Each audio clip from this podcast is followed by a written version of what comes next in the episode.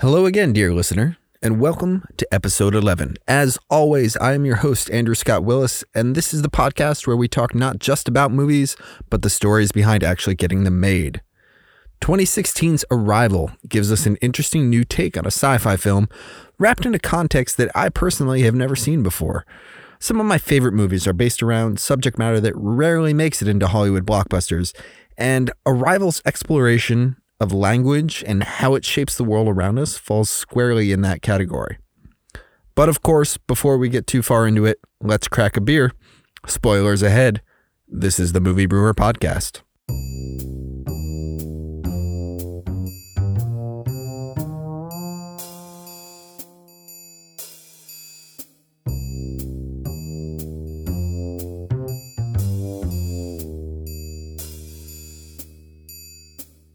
My beer today is Orbital Elevator by Burlington Beer Co. Burlington Beer Co. is based out of Williston, Vermont, which is really just outside of Burlington. So I'm going to say it's in Burlington, Vermont. It was founded in 2014 by a man named Joe Lemnah. Lemnah, like many of the founders I talk about on this podcast, was an avid home brewer before opening Burlington, but also comes with a long resume of brewing experience including big name breweries like Dogfish Head and Evolution Brewing. So we know he knows what he's doing. In what I guess is becoming a tradition, the orbital elevator I have in front of me is an 8.3% beer. It's a double IPA, and I have once again burdened myself with a high ABV. I will try my best to struggle through this for all of you. It's brewed with an oat malt something that's more common in stouts and porters, but should prove to be an interesting texture. It's hopped with Mosaic, Eldorado, and Simcoe hops, so I'm really ready for a beer here with some complexity to it. So I'm going to open this up and we'll see what we get.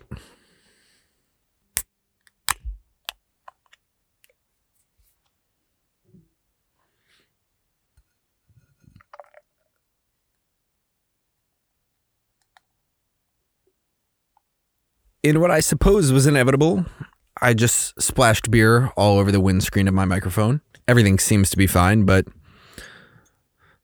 I'm but I'm going to be smelling this beer uh, as I do these for quite a few episodes. I think the orbital elevator I have in front of me is actually a darker beer than I was expecting, which is not to say that it's dark at all. It's just it's a very light on the edges, if that makes sense. And when you look in the middle, it uh, it gets much denser. I think that has to do with the fact that it's quite a hazy beer overall. It's got not a lot of head to it. I'd say less than a finger, honestly, maybe a pinky finger.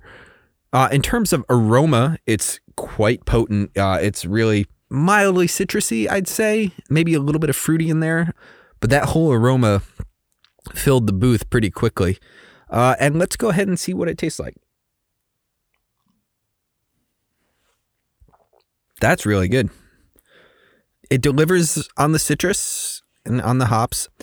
A lot of double IPAs can be kind of a kick in the teeth, and I feel like I say this with every IPA, but this one's, I won't lie, does have a sting to it. Um, but in terms of overall mouthfeel, it it's not very sharp and it goes down pretty smoothly.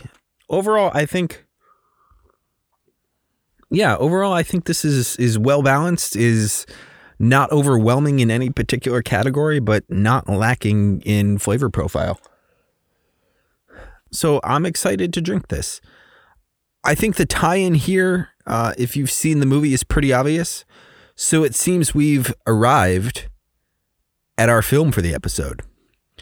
And yes, I'm getting lazier and lazier with my transitions here. All right, so I said this last episode for those of you listening and I'm going to attempt this week's summary in the best movie trailer voice I can muster. So here we go. I'll probably just do this again regularly afterwards, but we're going to try it. So strap in.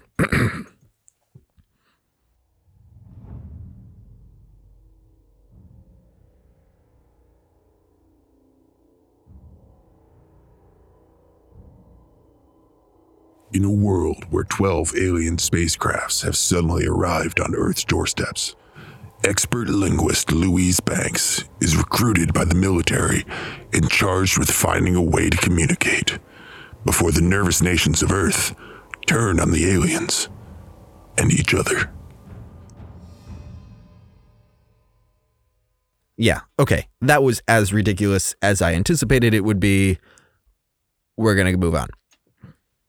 The history of this film really starts with a man named Eric Heisserer, a screenwriter who had read and become obsessed with a sci fi short story called Story of Your Life by a man named Ted Chiang.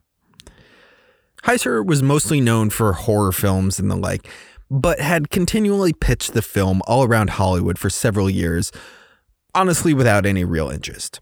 Until 2011, when he pitched it to a company called 21 Laps Entertainment.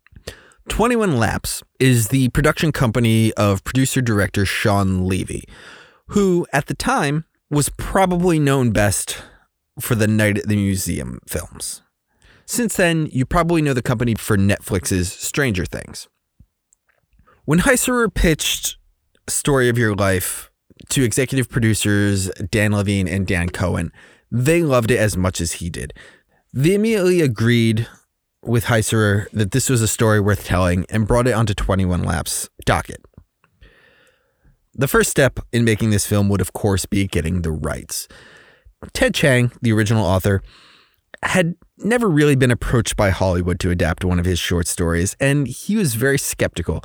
He was very protective of his stories and wanted to make sure that it would be treated right. Hollywood is littered with examples of films that the rights were bought out and then they were turned into terrible, trashy studio films. And Chiang didn't want that to happen to his story. Around this same time, that the Dans, Dan Levine and Dan Cohen, were talking to Ted Chiang, they also approached Denis Villeneuve to direct. He also had concerns about the story. He's known for being a very particular director, making sure that the things that he does align with his mentality and his vision. And he was hesitant as well. So, the interesting thing that the Dans did was sort of use each of them to convince the other. They went to Villeneuve and said, Would you be interested in directing if Ted Chiang gave his endorsement and was on board with the script that we were producing? They went to Ted Chiang and said, Hey, are you on board with letting us adapt your story if Denis Villeneuve is on board? And it kind of worked. Chiang was impressed by Villeneuve and signed off on the rights. Villeneuve himself took more convincing, but also he had two movies lined up at the time and didn't really have the time to consider officially signing on when he was first approached. Villeneuve would then go on to direct Sicario and Prisoners, which, while not notable box office successes per se, were lauded as very well made films and put Villeneuve squarely in mainstream Hollywood sights. But I'm getting ahead of myself. With the rights secured, the Dans teamed with Heisserer to start to pitch this incarnation of the film to all of the studios again. They originally went to Fox, which 21 Laps had a first look agreement, and they had issues with the idea and passed. They then took it to the other studios who also passed. It's look, Arrival doesn't read like a classic sci fi script. It doesn't read as something that you can look at and say, yes, this will be a box office success. So, after making their pitch around town, they still didn't have a studio that was interested. Not to be discouraged, Heisserer decided to write the script on spec, meaning there were no attachments to the project when he finished it, there was no guarantee that it was going to get made. But this was a story that he was passionate about and believed needed to be written. So he spent almost all of 2011 writing the script. And there are some major changes that he made compared to the original short story. The biggest change being he brought the aliens to Earth. During the original short story, the 12 alien ships are suspended in orbit around Earth. They don't come down into our atmosphere. They communicate basically through a Skype equivalent where there are small screens that transmit back and forth between Earth and the orbiting spaceships. Not wildly dynamic. So Heisserer, like I said, brought the aliens to Earth, put them on our doorstep. And that gave the potential for international tension, gave us a ticking clock of how long can these alien spacecraft be here before things escalate terribly. It's a theme that we've seen a few times in different films. Uh, the one that pops to my mind specifically is Independence Day. You know, you have the mothership in space and all those smaller ships that, that dissipate across the Earth. But I'm getting away from myself. Um, so, as I said, Heisserer wrote the script on spec, and in 2012, it landed on the Hollywood blacklist. The Hollywood blacklist, despite its ominous name, is a list of the best unproduced scripts that are circulating Hollywood. And getting on that list led to some initial buzz and eventually secured financing for the film from independent financiers Lava Bear and Film Nation. I will come back to this, but being independently financed would end up being a very important part for the making of this film. It gave them breathing room in terms of what they can do. A lot of the time, and I don't think this is going to come off as a surprise to anyone, studios will heavily interfere with scripts and productions based on what they think has worked in the past, what they think is going to work in the future, and whatever they can do to make the most money off of a production. There are dozens of examples of this throughout film history, and I'm sure you already have one in your head. For example, when they were pitching it to the studios, there were numerous asks to dumb down the storyline. One studio asked to change Amy Adams' character from a woman to a man, and all kinds of things that honestly would have severely hurt the final film. All of this is not to say that studios can't make great films. They can, but they make a very specific kind of film.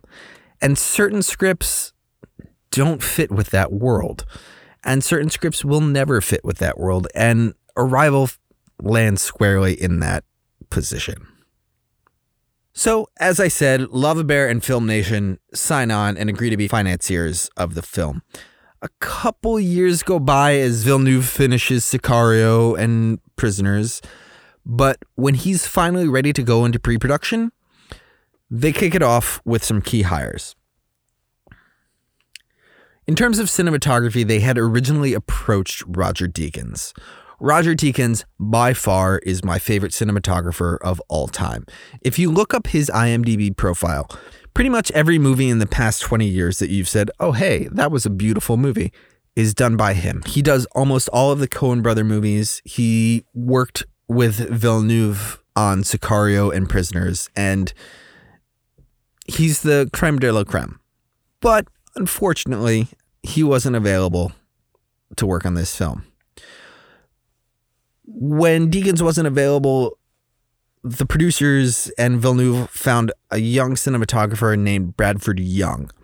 Young had most recently just finished work on Ava DuVernay's Selma, and Villeneuve was excited to work with him specifically because he had never worked on a science fiction film before he wouldn't come to it with any preconceived notions of what sci fi should look like. And that is a reoccurring theme that we start to see emerge with everything that Villeneuve wants for this film. It's a film that is sci fi, but doesn't feel sci fi. They also hired Patrice Vermette as the production designer, but I'll come back to him in a minute. First, I want to talk about casting. Of course, in the lead, we have Amy Adams. She completely anchors this film. There are few actresses in Hollywood these days that are as subtle and stable as Adams, which makes her a perfect vessel for Louise Banks, who is the anchor intent on focusing on communication during an increasingly chaotic atmosphere in this film. At the time, Adams had five Oscar nominations. We're talking Junebug, The Fighter, Doubt, uh, The Master, and American Hustle. And she had her pick pretty much of any role she wanted. She was a Hollywood power player and would be happily welcome to any production she approached. When she read the script for Arrival, she called her agent and was signed on within 24 hours. She said she was excited by the role not only for its depth, but also because at its core, Arrival is a story about a mother. And that's what the whole thing boils down to. There's all of the other things, but it's all about this woman's emotional response to her daughter. And that was appealing. We also get perennial supporting man Jeremy Renner. No small name of his own, not so known for his leading roles, probably best known in a leading capacity for The Hurt Locker, but he was suggested for the project by Adams, who had worked with him on American Hustle. And he was very comfortable with Adams being the lead and didn't try and hog the spotlight or make the film more about his character. He understood that this was her movie and was more than happy to support her performance and support her character in the film.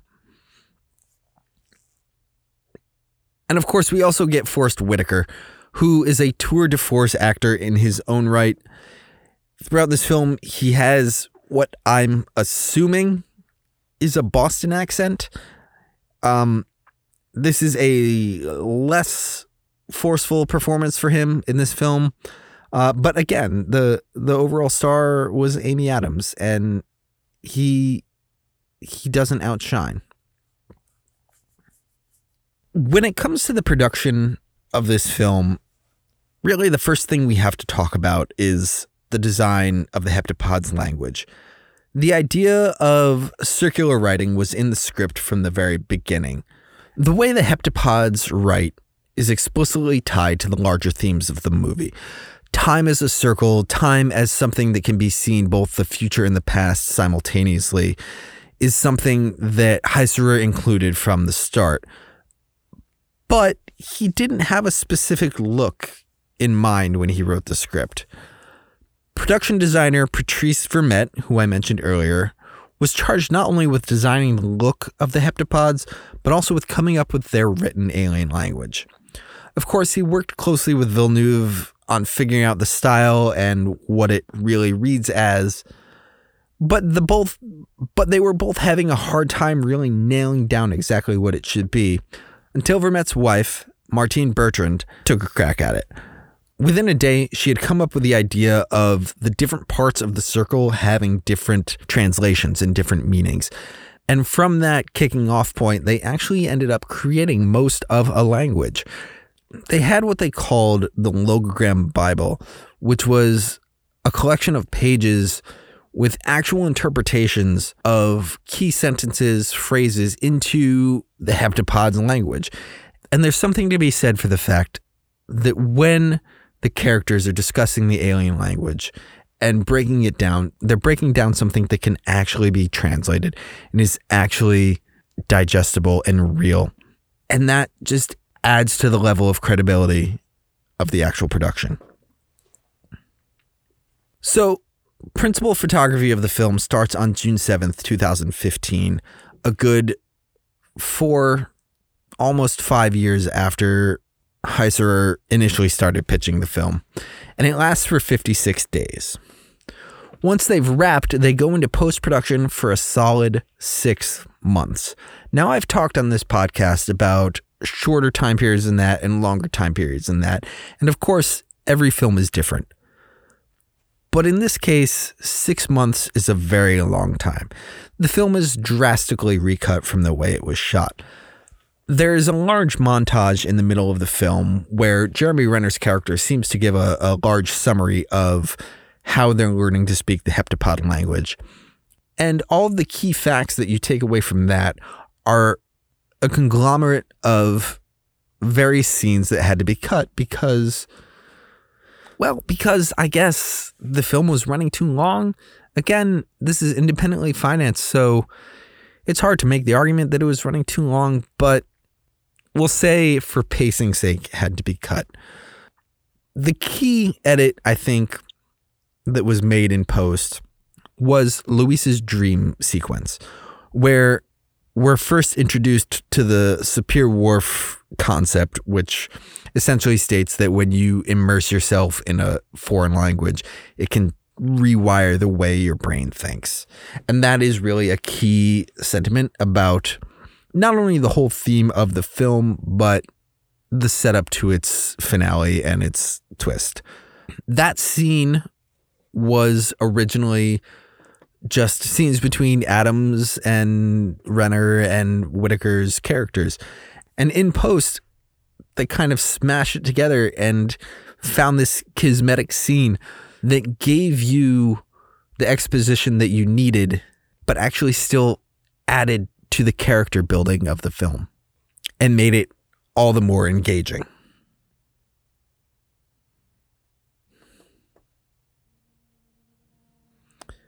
I would be remiss if, in talking about this film, I didn't take a moment to talk about the score. The score for Arrival was done by Icelandic composer Jóhann Jóhannsson, and it was one of the last scores he did before his sudden death in February of 2018. And while there is a lot to be said for the cinematography and the production design of this film as a whole, Jóhannsson's score possibly leaves the biggest mark on the overall feel of this film. Slow and otherworldly, but somehow still warm and gentle, Jóhannsson's score was also heavily inspired by the circular motifs of the film.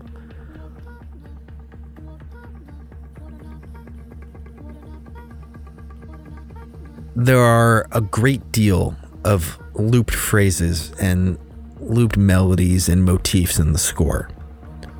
But I think most important is its use of voice.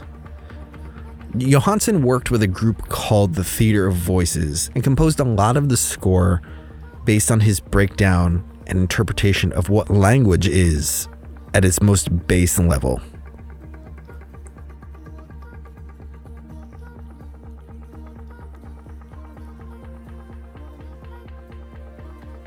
Jóhannsson had also worked with Villeneuve on Sicario and Prisoners, and the two had a strong working relationship.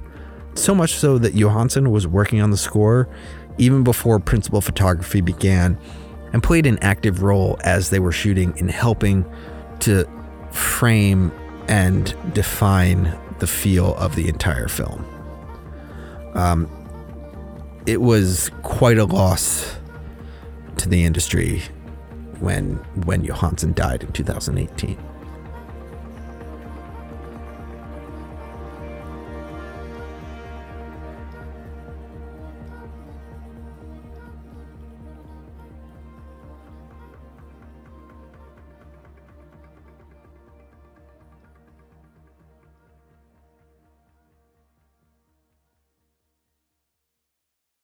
After its long six months in post production, Arrival has its world premiere at the Venice Film Festival on September 1st, 2016, and then premieres wide in theaters a couple months later on November 11th. And to overall great reviews. To this day, it has a 94% rating on Rotten Tomatoes. Um, it's often described as a sci fi alien movie for people that don't like sci fi alien movies. And I really have to agree. I love this movie. There's a level there's a level of depth to the characters and depth to the script where it really makes you strive to understand what's going on without feeling laborious, without feeling like you've lost something, like you're trying to play catch up. Uh, Heisserer is often quoted as saying, they always tried to tell the audience two plus two and not four. And I think there's a balance that has to be struck with that kind of approach to a script that they nail pretty well. In its first opening weekend, Arrival did $24 million, which is pretty solid. Not huge, not small. Uh, it ran for 59 weeks with a domestic total of 100.5 million. It had an international total of 102 million, so like a little bit higher, but pretty equal, uh, for a grand total of 203 million dollars worldwide. Not huge, not small. On a budget of $47 million, it's still a profitable movie. And as I said before, this was independently financed. So when you're not tied to a studio like that, when you're not beholden to the studio execs, the final box office numbers are not nearly as important. And there you go. That's my history. That's my the making of Denis Villeneuve's arrival. Um, I'm going to bring it back real quick and hit up my quick facts. Uh, for anyone who's listened to this podcast before, you know the quick facts are the small little digestible tidbits that I don't know, I think are usually easiest to stick in your mind. Uh, the first of which is the heptapod craft was based on an asteroid called 15 Eunomia, which has a similar elongated oval shape. Originally, the spacecraft were supposed to be spheres, in keeping with the circular themes of the film, but Villeneuve was a little hesitant. Spherical spacecraft are somewhat of a trope in the sci-fi world, and as I've said before, he was looking to avoid that. Um, see things like Star Wars for you know spherical spacecraft. Uh, yeah. The film itself was heavily nominated at the Academy Awards, a total of eight nominations, including Best Picture, Best Director, Best Adapted Screenplay, Best Cinematography, Best Film Editing, Best Sound Mixing, Best Sound Editing, and Best Production Design. In the end, it would only take home one Best Sound Mixing. Uh, congrats to Sylvain Bellemare for that win. Jóhann Jóhannsson was disqualified by the Academy for Best Original Score because the film is bookended by On the Nature of Daylight, which is a pre written piece by Max Richter. Um, that was a heavily contested ruling, but the film was praised by actual linguists for its accurate portrayal of how language is understood and how this kind of interpretation would be undertaken. And to bring us home, it was the 31st highest grossing film of 2016 uh, domestically. Number one that year was Finding Dory with $486 million. Or if you look at it internationally, the highest grossing film of that year was Captain America Civil War with $1.1 billion. Dot, dot, dot. Here it comes. Yeah. So, that being all said, I'm going to come back to my orbital elevator here. Um, this beer is is still holding up nice. Usually, when you're looking at like a double IPA or a triple IPA like that, when it starts to warm up, it gets much, for lack of a better term, sharper and a little bit more hard to swallow. Um, this one is is not really having that that effect at all. So I'm really enjoying enjoying this beer. I will say I know it's very scary times out there right now. The COVID-19 pandemic has changed a lot of things in life. And I'm sure the last thing you want right now is to be talked to about COVID 19. But all I'll say is there's a lot of fantastic breweries creating fantastic beers out there that need support at this time. So if it's within your if it's within your power, see if you can buy locally from a local brewery in these times. Um, I wasn't going to talk about it, but you know, it's we don't want to end up in a world a year or two from now where the only beers that we still have are from Ambev. You know, the see if you can buy from your local brewery. That's all I'll say. And that sobering thought. Here, wait. That was a sobering thought. So I'm going to take a final drink of beer here. Yeah, sobering undone. But that will bring us home for episode 11. As always, I hope you'll hit the like or subscribe buttons on the podcast listening app of your choice. Be sure to check me out on social media. I'm on Twitter, Facebook, and Instagram at The Movie Brewer. You can check out my movie reviews on Letterboxd. You can check out my beer reviews on Beer Advocate. And I hope you'll tune in next time when I break down what may arguably be one of the greatest comedies of all time. Thanks for listening. I'm Andrew Scott Willis, and this has been the Movie Brewer Podcast.